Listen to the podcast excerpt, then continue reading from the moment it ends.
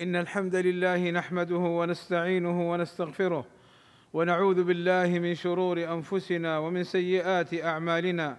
من يهده الله فلا مضل له ومن يضلل فلا هادي له. وأشهد أن لا إله إلا الله وحده لا شريك له. وأشهد أن محمدا عبده ورسوله. يا أيها الذين آمنوا اتقوا الله حق تقاته ولا تموتن إلا وأنتم مسلمون. إن أصدق الكلام كلام الله وخير الهدى هدى محمد صلى الله عليه وسلم وشر الأمور محدثاتها وكل محدثة بدعة وكل بدعة ضلالة وكل ضلالة في النار. أما بعد فقد نهى النبي صلى الله عليه وسلم عن أمور وحذر منها أشد التحذير مبتدئا ذلك بقوله ليس منا.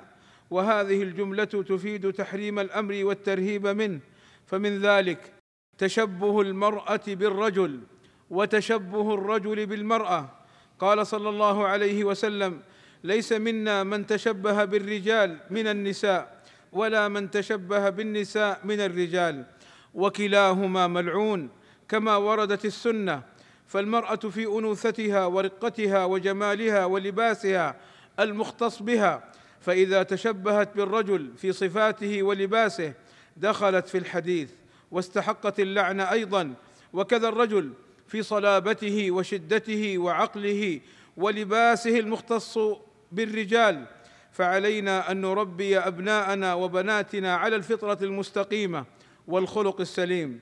ونهينا عن التشبه باليهود والنصارى الذين لا يريدون للإسلام والمسلمين الخير بل يكرهوننا ويبغضوننا ويحسدوننا. فأي خير في تقليدهم والتشبه بهم وهم قد قتلوا أنبياءهم وحرفوا دينهم. قال صلى الله عليه وسلم ليس منا من تشبه بغيرنا. لا تشبهوا باليهود ولا بالنصارى. وفقنا الله جميعا لما يحبه ويرضاه. وغفر الله لنا الذنوب والآثام. إنه سميع قريب مجيب الدعاء. الحمد لله رب العالمين. والصلاة والسلام على المبعوث رحمة للعالمين. وعلى آله وصحبه أجمعين عباد الله. لا يجوز إفساد المرأة على زوجها. قال صلى الله عليه وسلم ليس منا من خبب امرأة على زوجها. خبب أي أفسدها. ويدخل في الحديث كل من يقول للزوجة نكدي عليه حياته أو لا تسمعي كلامه أو طالبيه بالمال الكثير أو لا تسكتي عن حقك أو أنت مثله سواء لا فرق بينكما. أو لا تصبري عليه. أو خالعيه. أو اطلب الطلاق. وغير ذلك من الألفاظ المؤدية للخلاف والشقاق بين الزوجين.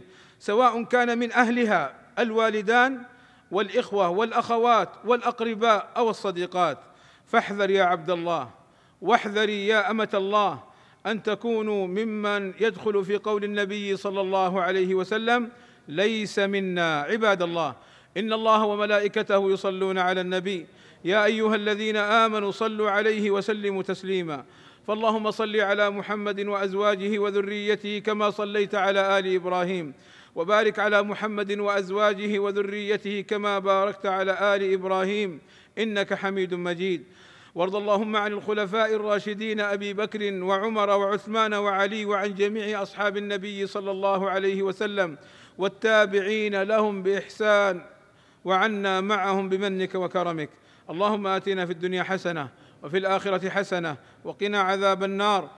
اللهم اغفر للمسلمين والمسلمات والمؤمنين والمؤمنات الأحياء منهم والأموات. اللهم فرج همومنا واكشف كروبنا. ويسر أمورنا والصلاة والسلام على المبعوث رحمة للعالمين والحمد لله رب العالمين.